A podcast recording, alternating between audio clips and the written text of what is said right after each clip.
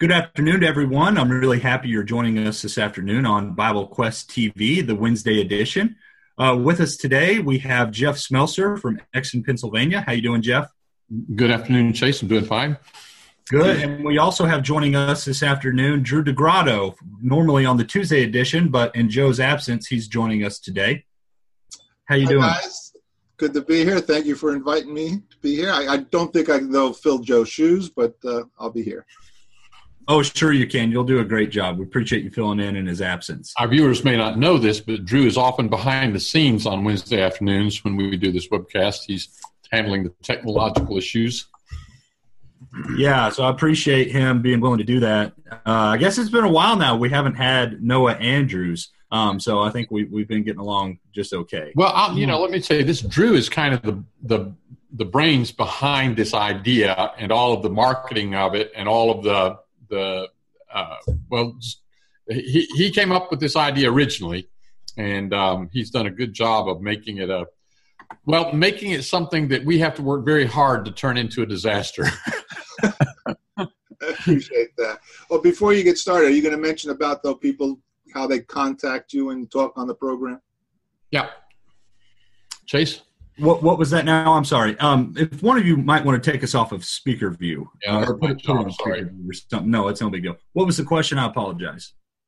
Yeah, I was, I was saying you're going to talk about or mention to the audience how they can participate. Um, in Yeah, sure. So um, if you're on Facebook, uh, feel free to leave some comments. I've got the Facebook chat on so I can see the comments you make.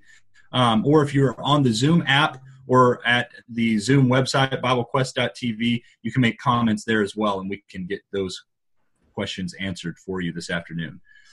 All right, guys. Well, uh, as we get started, I have a story I want to tell everyone this afternoon. Um, and it's actually going to lead us into our webcast today. It's been on my mind. Uh, last night, uh, it, me and another evangelist in the area have a Tuesday night Bible study on meetup.com in a local Panera Bread. And I get there a little early, and there was a gentleman that I had a conversation with for a brief moment. And he asked me if I was from around here. And I said, Well, I'm from Harrisburg, but I'm originally from Kentucky. And he said, Oh, well, that, that explains why you're so nice. And he said, Well, have you been down there to the Ark Encounter? And I said, uh, No, I haven't yet, um, but I've heard it's really immaculate. And he goes, Well, hang on. Are you a Christian? And I said, Yes, I am a Christian. And he said, Are you Jehovah's Witness? I said, No, I'm not a Jehovah's Witness. He said, Are you a Mormon? I was like, No, I'm, I'm not a Mormon. I'm just a Christian. He went, Oh, well, well praise God. That's great. He was real friendly to me. And I told him that we were about to have a Bible study, and he said he was going to join us if, if uh, he got a chance. well, then he got a phone call, and I go and I get my, my tea, and I go and sit down over at my table. And uh, the other evangelist that normally does this with me, he comes in, and uh, this gentleman that I had this conversation with gets off the phone, and he comes and he sits down to join us at the Bible study. And so I introduce him to my friend, and, and we're having conversation. He's telling us where he's from, being really friendly. And he asks the brother that was with me the same question Are, are you Mormon? Are you Jehovah's Witness? And my friend said, No, I'm, I'm just a Christian. He said, Well, do you all go to church anywhere? And I said, Well, I go to church in Harrisburg. He goes to church in Marietta. And he goes, But you all are like non denominational. And we are like, Yeah. He said, Oh, okay. So, like Church of Christ? And we were like, Yeah. He said, Oh, well, th- that's cool. And then he looked at us and uh, he said, So you have to be baptized to be saved. And me and my friend both said, Well, yes, that, that's what the Bible says. And he gets up from the seat and he says, Okay, bye. And he walks out of the restaurant. And I asked him, Would you like to please sit down and talk about this? And he just waved his hand at me and he left. So he went from being super friendly and nice and, and, and nice to me and, and my friend. And then as soon as he heard that we believed you had to be baptized to be saved, he gets up and walks away. he wasn't having that. No, he did not like that. Just like he wasn't. And uh, I'm sorry. Did you tell the part about where he said he asked if you were Jehovah's Witnesses or if you were Mormons? Yes, I did. Yeah. Um, He's, and he's not having any of them, and he's not having anybody who believes that baptism is for the remission of sins. yeah, exactly. Um, and so that kind of sparked my my mind in thinking, not only in our situation, but in everyone's situation, if you're a Bible believer, should that be a way you respond to someone? And should that be a way you communicate to someone your convictions? Is not even being willing to talk about it. And if you logged on and saw the uh, title for our webcast today, we talked about do you understand and have a willingness to understand the will of God more accurately? And that actually comes from Acts chapter 18. Um, mm-hmm. So I figured we'd just start there this afternoon since that's what we titled the webcast. Um, and uh, but before I, I, move forward, do you all have any questions or or uh, comments there? Did he, no. Go ahead, Drew. Did, did, thought you were a nice guy. Oh, that's why you're so nice. You're from Kentucky, but I guess that didn't matter anymore at that point. You're no longer a nice guy. Yeah, uh, it, it, all, it was all out the window from there, and he was done with me once he found out what I believed. Uh, Jeff, were you going to say something? Uh, you know, we're going to talk about several things this afternoon. And of course, we want to remind our viewers you may have comments or questions or experiences. Um, you may even be someone who believes that baptism is not for the remission of sins and that somebody who thinks that way is some kind of heretic. Um, the question we're really asking is are we willing to look at what the Bible says and take it for what it's worth? Um, and, and I'm, you know, I'm sensitive to to this behavior uh, as something I see amongst evangelicals. By evangelicals, I'm talking about conservative Protestants. Uh, typically, they're going to be in your Baptist churches. Not all Baptists are going to be like this, but many of them tend to be. Presbyterians, um, some other denominations, and they, they have this idea that they've got the truth Mormons and Jehovah's Witnesses, well, they're cults. That's the way they would describe them. I believe Mormons and Jehovah's Witnesses are uh, people who style themselves Jehovah's Witnesses are are certainly wrong and um, not following the Word of God. But they say, well, those people are heretics. We've got the truth. And if you believe in baptism as being for the remission of sins, then you believe in work salvation, and that makes you a heretic.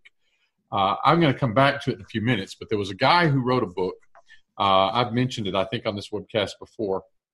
I'm not sure how you say his name. David Bercot, I think, is how you say it.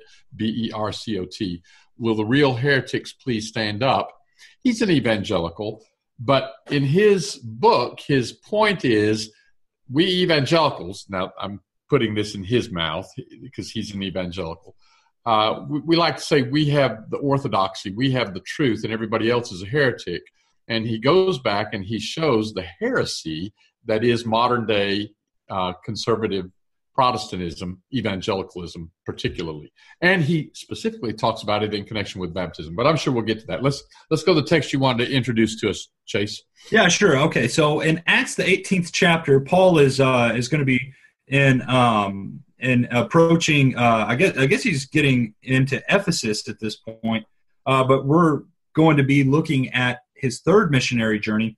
And we're introduced to a man named Apollos. He was a Jew. Verse 24 says, an eloquent man. He comes to Ephesus. And the Bible says that this man was mighty in the scriptures. And he had been instructed in the way of the Lord, and he was fervent in the Spirit, and he was speaking and teaching accurately the things concerning Jesus, being acquainted only with the baptism of John. And he was out speaking boldly in the synagogue.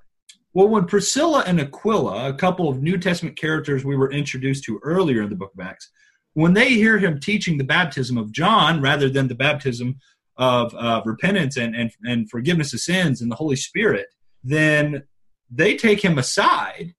And in verse 26, it say they took him aside and explained to him the way of God more accurately. And then we go on to see in verse 28 that this same man, Apollos, he powerfully refuted the Jews in public, demonstrating by the scriptures that Jesus was the Christ. Apollos accepted the instruction that uh, Priscilla and Aquila had brought to him and showed him where he was wrong and proceeded to teach and preach all the more. And, and you might, we might notice here, Apollos is not uh, somebody ignorant of the scriptures. He's been described as mighty in the scriptures. Uh, he is not somebody coming from paganism. He's a Jew. And so, if you think about the situation in the first century, you have the Jews who had the oracles of God, the Word of God, for centuries. This man is mighty in the scriptures.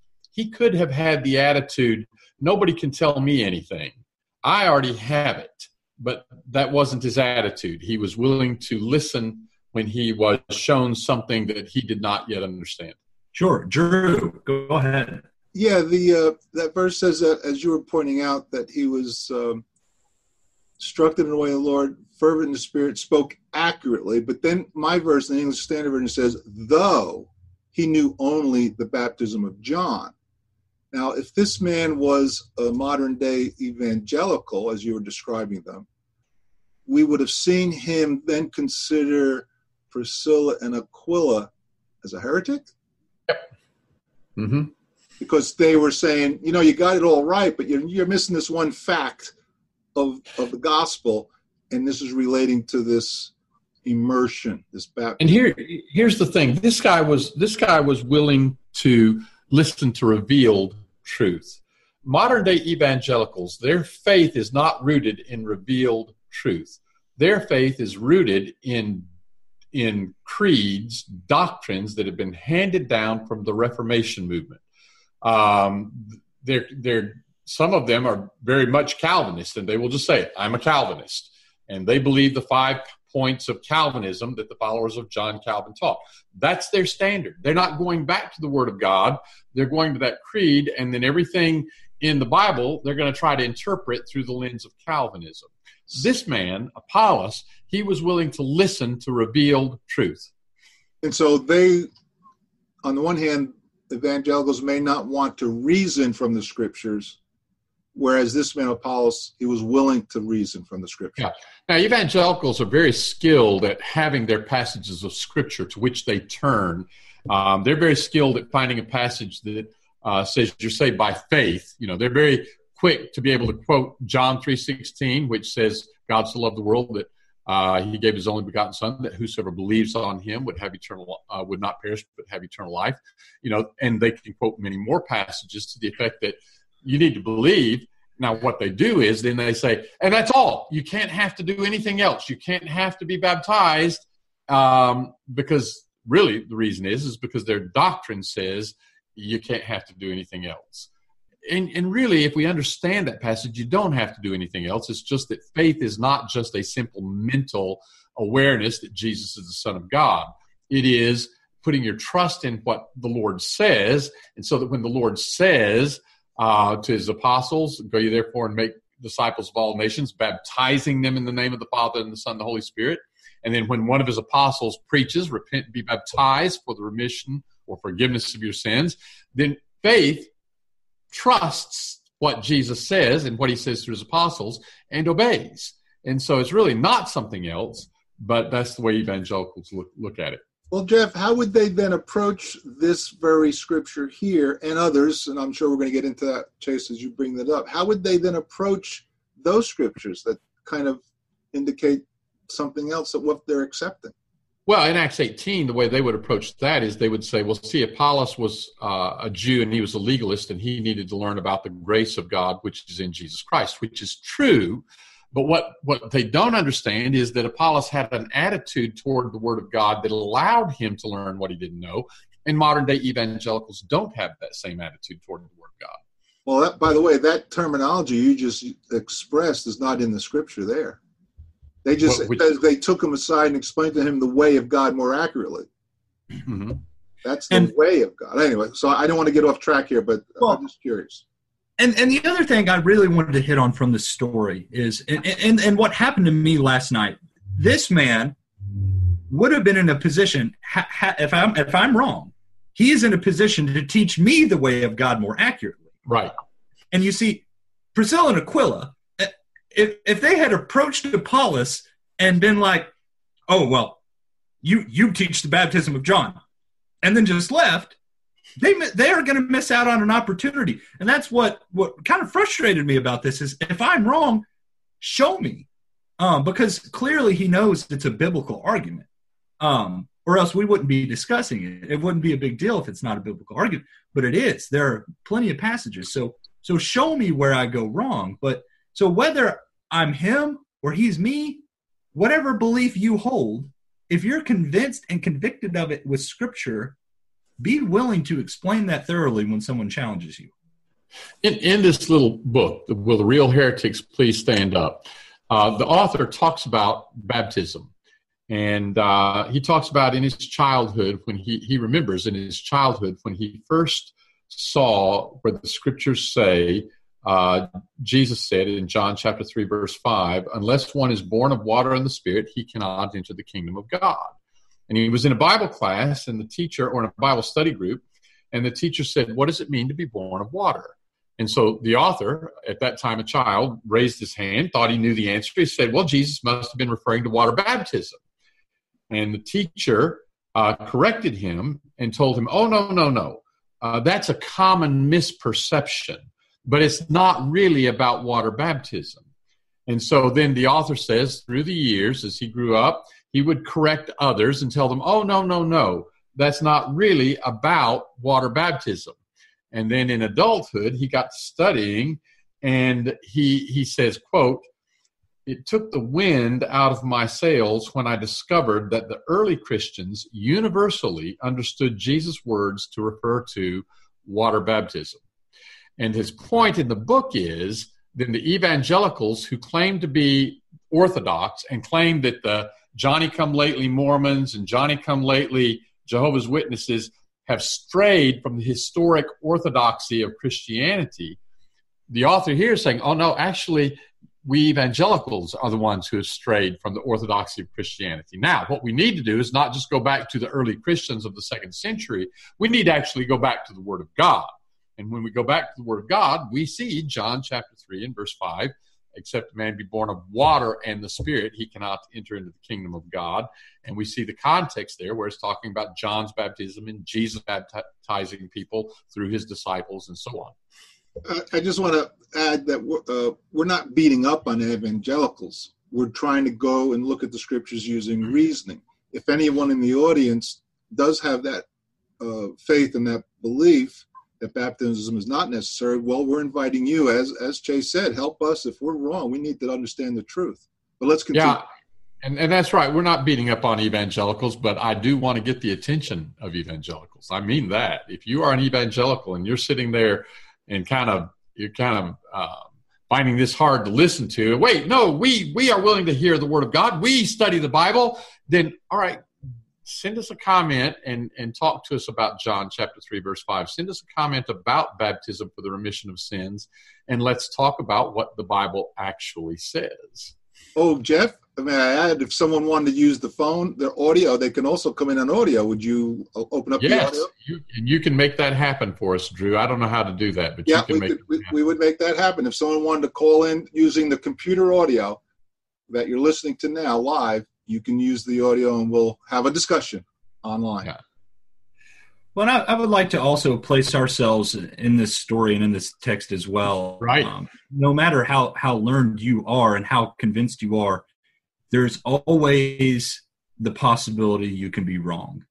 And if we ever get to the point where we think we have it all figured out and that we are all right about every single issue, we need to take heed. Um, I, we should always be in a state where we're willing to learn and listen.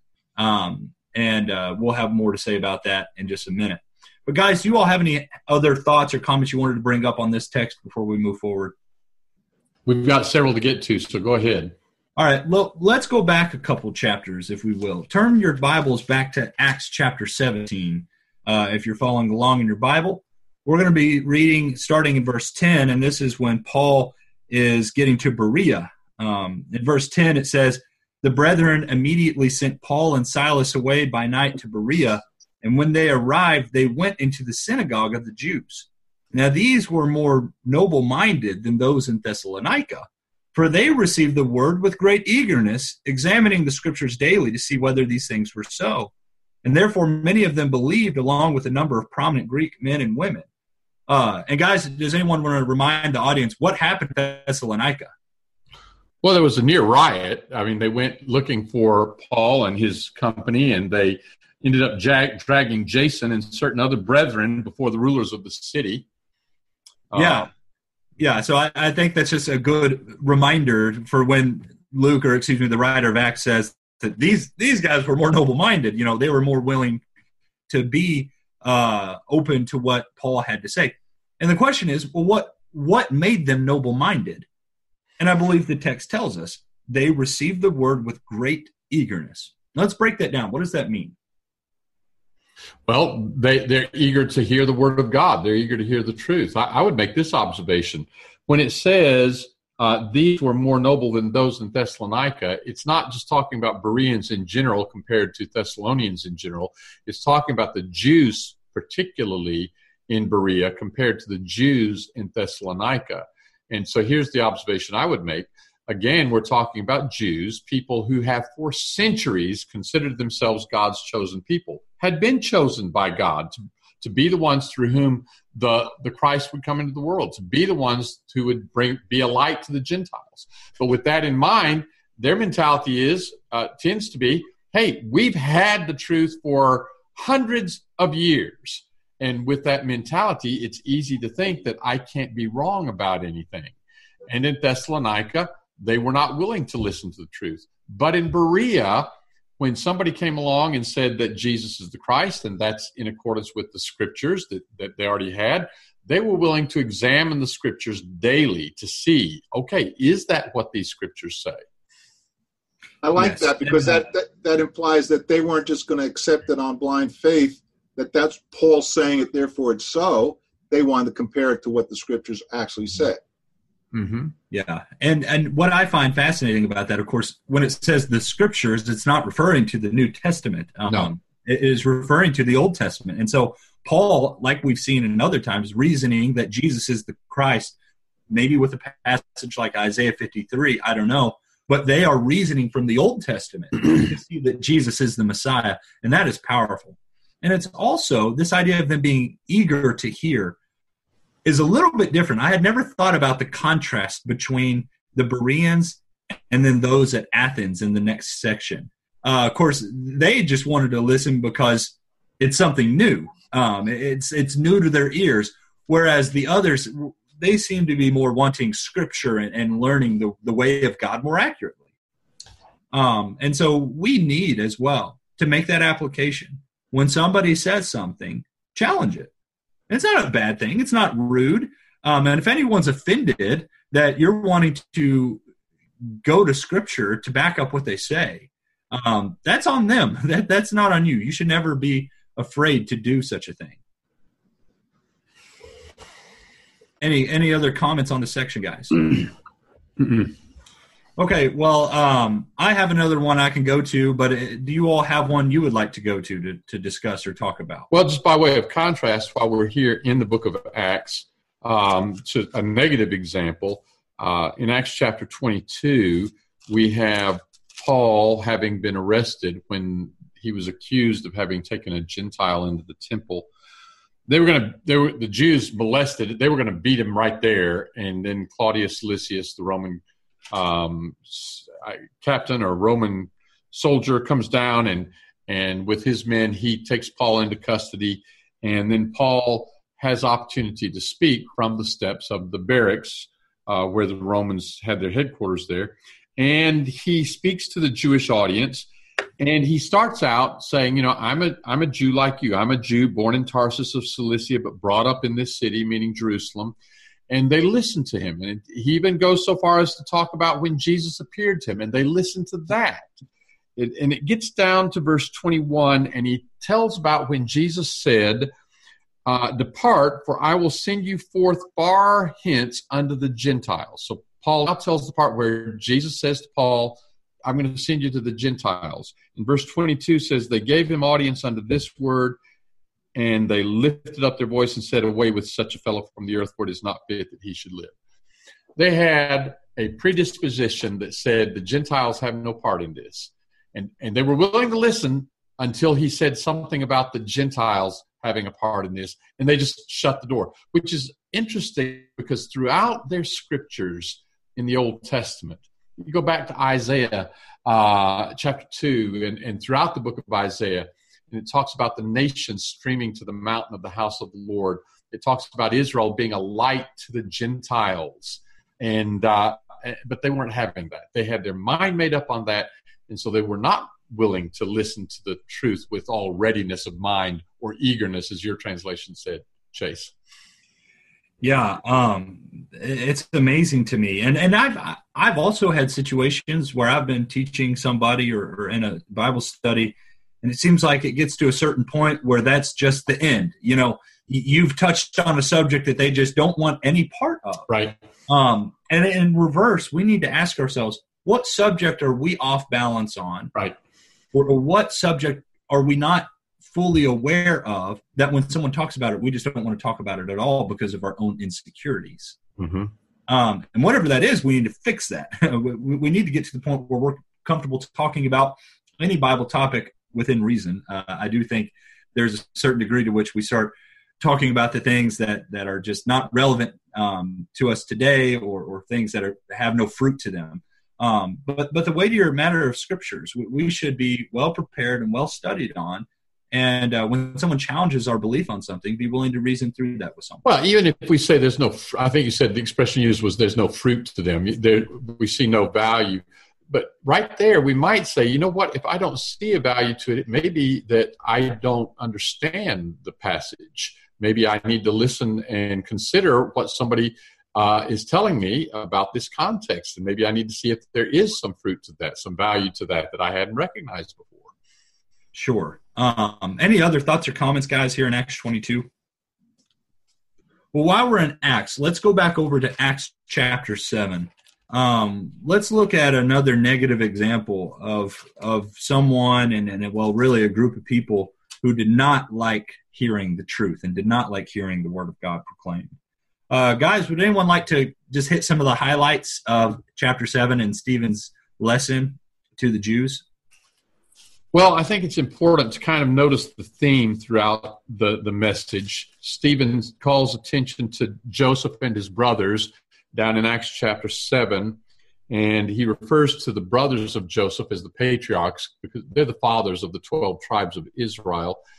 And it says in verse 9 the patriarchs moved with jealousy against Joseph, sold him into Egypt, and God was with him. So here's this man, Joseph, God's with him but his brothers oppose him. And that's the theme that Stephen develops. You come down to the time of Moses, and Moses is trying to help out his uh, fellow Israelites, and uh, they thrust him away in verse 27. Uh, he that did his neighbor wrong thrust him away. Moses had tried to intervene but in a squabble between two Israelites, and one of them thrust Moses away and said, who made you a ruler and a judge over us? And then a little bit later on, it'll come back to this same theme. Verse 35 This Moses, whom they refused, saying, Who made you a ruler and a judge? Him has God sent to be both a ruler and a deliverer with the hand of the angel that appeared to him in the bush. So again, here's God's messenger, Moses, and here are the Israelites opposing God's messenger just as in the days of Joseph, the brothers of Joseph opposed Joseph, although God was with him. That's the theme that Stephen develops repeatedly in this lesson. And then he brings it home to his own day in verse 51. I'll let you pick it up there. Sure. Yeah. So um, when we get to verse 51, uh, Stephen, he really turns up the heat even more. And he says, You men who are stiff necked and uncircumcised in hearts and ears, are always resisting the Holy Spirit. You are doing just as your fathers did. And as Jeff just pointed out for us, of course, that's the theme of Stephen's whole lesson is this has been a problem throughout all of Israel's history. And they're guilty of the same exact thing that their fathers are. Uh, he says, which, which one of the prophets did your fathers not persecute? And he goes on to tell them that they're in the wrong. Um, and they even reject the, the righteous one the ultimate messenger of God. You know, Joseph, um, God was with him. Moses, God was with him. Moses was a messenger from God. But here, the one that the people in Stephen's day have rejected is the ultimate messenger from God. Right. And they rejected him. And, you know, I understand in the Jews' case, that's a hard pill to swallow. Uh, that would be a hard thing to hear. In verse 54, when they heard this, they were cut to the quick and they began gnashing their teeth at him. Guys, have you all ever been so angry at someone you gnash your teeth? I, am not even sure exactly what gnashing the teeth means unless it's something like ah! yeah and that's that's often jeff exactly what comes to my mind whenever i read this but i've i've never been that angry at, at someone i don't think at least well it says stephen he's full of the holy spirit and he gazed intently into heaven and saw the glory of god and jesus standing at the right hand of god and he said behold i see the heavens opened up and the son of man standing at the right hand of god verse 57 but they cried out with a loud voice. They covered their ears and they rushed at him with one impulse. That was their response to the truth. Now, I do want to zero in on this covering their ears mm-hmm. because this is a form of anger that that I think precedes a, a lot of what we consider angry. This is to the point they don't even want to hear this guy anymore. And it mm-hmm. almost to me is like children, something something that children would do. You know, ah, no, no, no, no, I can't hear you, and they rush after him. And uh, I can't say I've ever seen that happen in any of my sermons before. Maybe I just haven't seen it happen before. But I mean, this is a real big problem. They don't even want to listen anymore, so they plug up their ears. And, and I'm afraid um, and I'm not I'm not singling anyone out. I think we all know who we are. We sometimes do that in a different way. We, we see only what we want to see, and we have the blinders on or the or the ear stoppers in, so that nothing new can come in or, or nothing that challenges our way of thinking can come in. That's a problem. We should always want to learn the Word of God more accurately. And we need to we need to get the peanut butter out of our ears we need to take the goggles off and we need to start looking for the truth. Um, and guys, how are we going to find the truth? Reading the Word of God with an open heart, with an open mind, the way the Bereans did. Exactly, exactly. And so uh, I know this might seem like an extreme example to us, but I'm afraid we're all too often guilty of the same thing that these guys here are doing. Thoughts or comments on on this? Uh, remember, our viewers, feel free to send us your comments and questions. Drew's keeping a, an eye on the Facebook page, and you can send our your comments by means of the Bible Q and A uh, icon there in the Bible app, uh, Bible Quest app. I can't say that right. All right. Um, I do want for a couple minutes at least turn over to Second Timothy chapter four. Um, th- this is by no means a uh, an example of somebody that's rejecting the gospel, but it is a warning that Paul gives to Timothy and really gives to all of us today as well. Um, will one of you read Second Timothy 4 and uh, let's make sure we're getting the right amount of context in. Uh, just, just start in verse 3 and read to verse 4. Okay, I got it. For the time is coming when people will not endure sound teaching but having itching ears, they will accumulate for themselves teacher to suit their own passions, and will turn away from listening to the truth and wander off into myths. Sure. Um, Drew, what translation are you reading from? Uh, ESV, uh, the English uh, Standard Version. Okay, so I'm I'm reading from the New American Standard, and it's always cracked me up because it translates it people wanting to have their ears tickled. Uh, but but I do think itching ears I think is a little bit better. You know, they're wanting to scratch that. They're they're wanting to satisfy that thing that's right there that that they want and that they need. But Paul warns Timothy, and he's really warning us today. We need to be careful. Um, there will be people, there will be teachers who just they just want to please men. They just want to satisfy that that scratch that someone has in their ear, um, according to their own desires. Guys, our will should be the Father's will. Jesus said, Not my will, but thine be done. And that's a great example for us in regard to truth. We want God's will, not our own desire. And I, I, I think the, the passage in John chapter 7, verse 17 is interesting. If any man wills to do his will, uh, I have to make up my mind that I'm going to do the will of God. I have to choose to do God's will rather than what I just myself would choose. Yeah, absolutely. And this this warning that they're going to turn away their ears from the truth and will turn aside to myths. We see that today.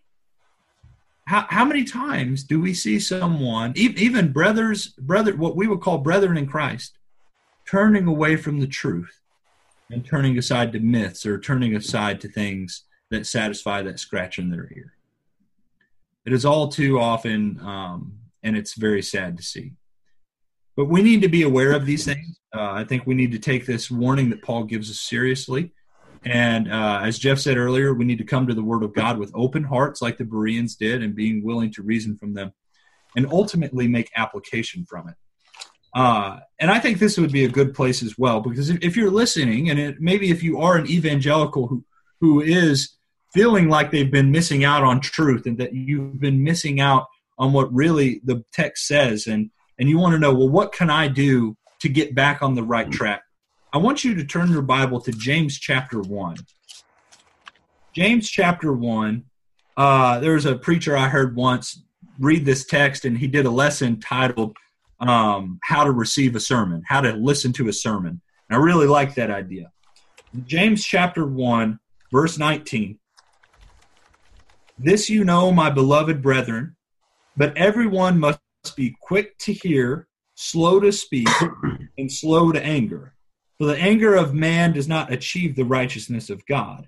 Therefore, putting aside all filthiness and all that remains of wickedness, in humility receive the word implanted, which is able to save your souls.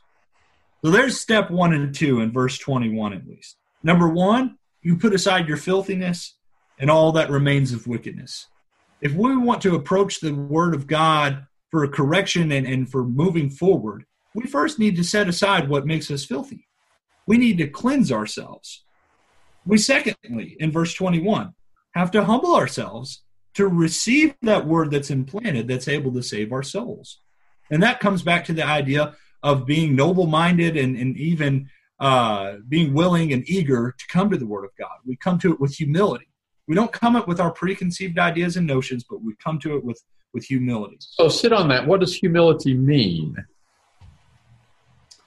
What does humility mean? Um, well, uh, let me, let me let's let's think in terms of a passage where Jesus' humility is described in Philippians, the second chapter.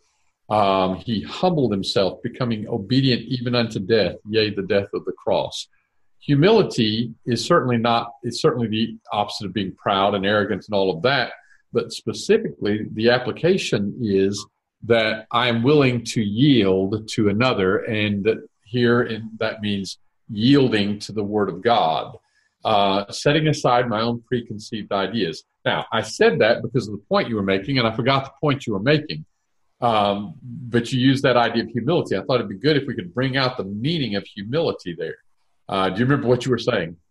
Uh, I think I think I was just making the point when we approach the Word of God. If we're, we're, filthy, we need to get clean. Then we need to come to it with humility as well. So I, I can't quite remember exactly where I was let going. Me, let me throw this out then, if, since I've already since I've already made the train jump the tracks there. no, you're fine. Go ahead. You know, there there is uh, there, there is a kind of a tension between two ideas. One is I'm willing to listen to the truth. I'm willing to listen to something that I don't know is the truth and consider it when I think I've got the truth. And I'm willing to have what I believe be challenged if it's coming from the Word of God. That's one thing.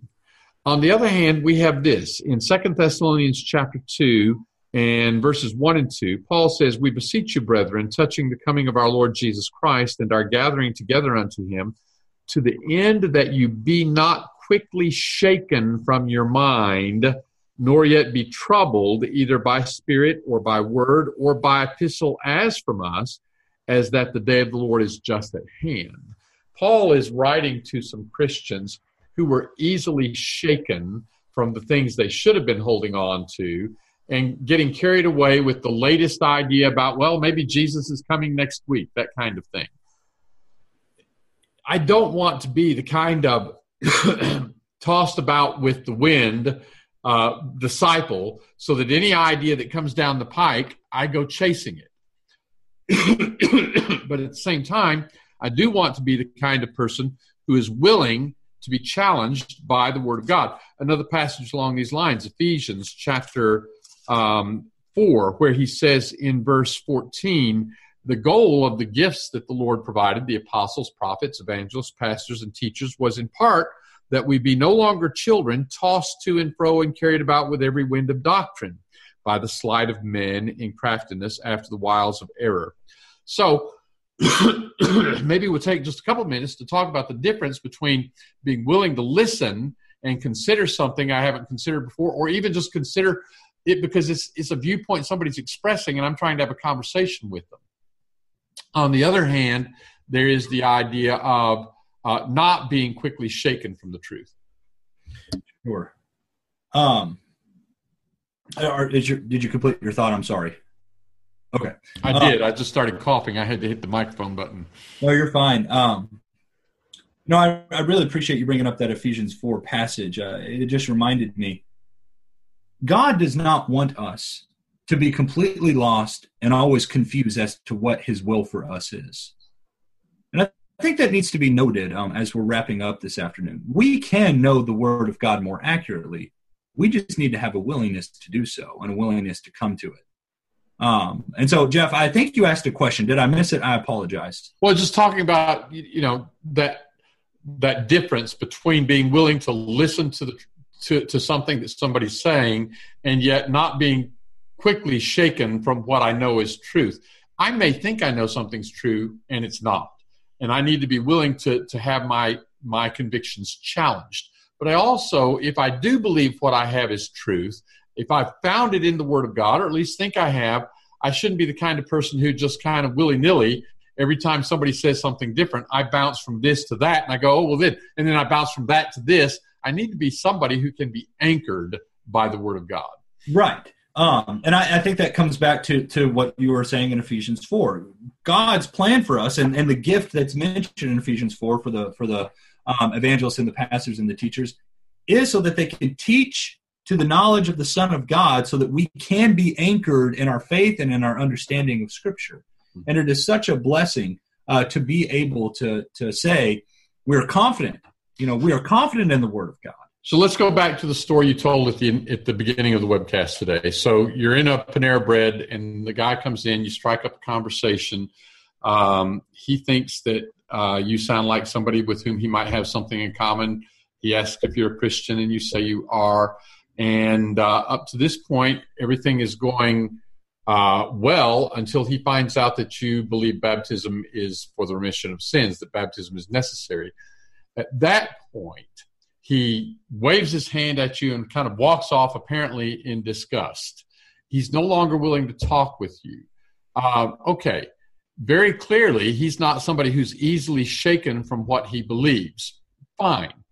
But he could have been somebody who's willing to have a conversation with you to have his own conviction challenged and to help you learn better if he's right and you're wrong. But he wasn't. He just wanted to say, I know what I believe. I don't want to talk to somebody who believes something different. Right. And so the lesson for us, and and you know, I I, I didn't want to come off at all that, to beat up on this guy. Um, and and if you're listening and you're a Christian, I, I would ask you to pray for this man. Um, I, I know his name, and the Lord will know who he is. But we should all pray for that willingness to always learn the truth, and and God will send us somebody or someone that will help us understand the truth more accurately. Uh, and ultimately, come to Scripture, study your Bible, pray to the Lord that He helps you get the wisdom that He wants you to have in your life. Um, and too oftentimes, uh, we, we don't turn to God and, and, pray for that wisdom that He can give us. Um, but that's certainly something we should be focusing on. Guys, do you all have any other questions or comments? We got a couple minutes left here the one thought that that that I would bring up is this: it is amazing to me how often in the Bible people were quickly willing to accept the Word of God, something completely different than they'd ever heard or known before. You think about the Philippian jailer, the same hour of the night.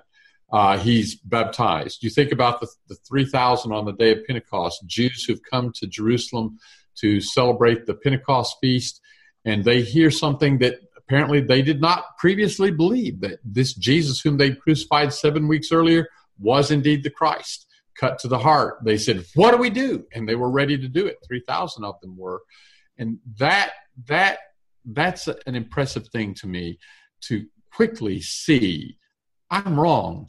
and being being willing to accept that and act.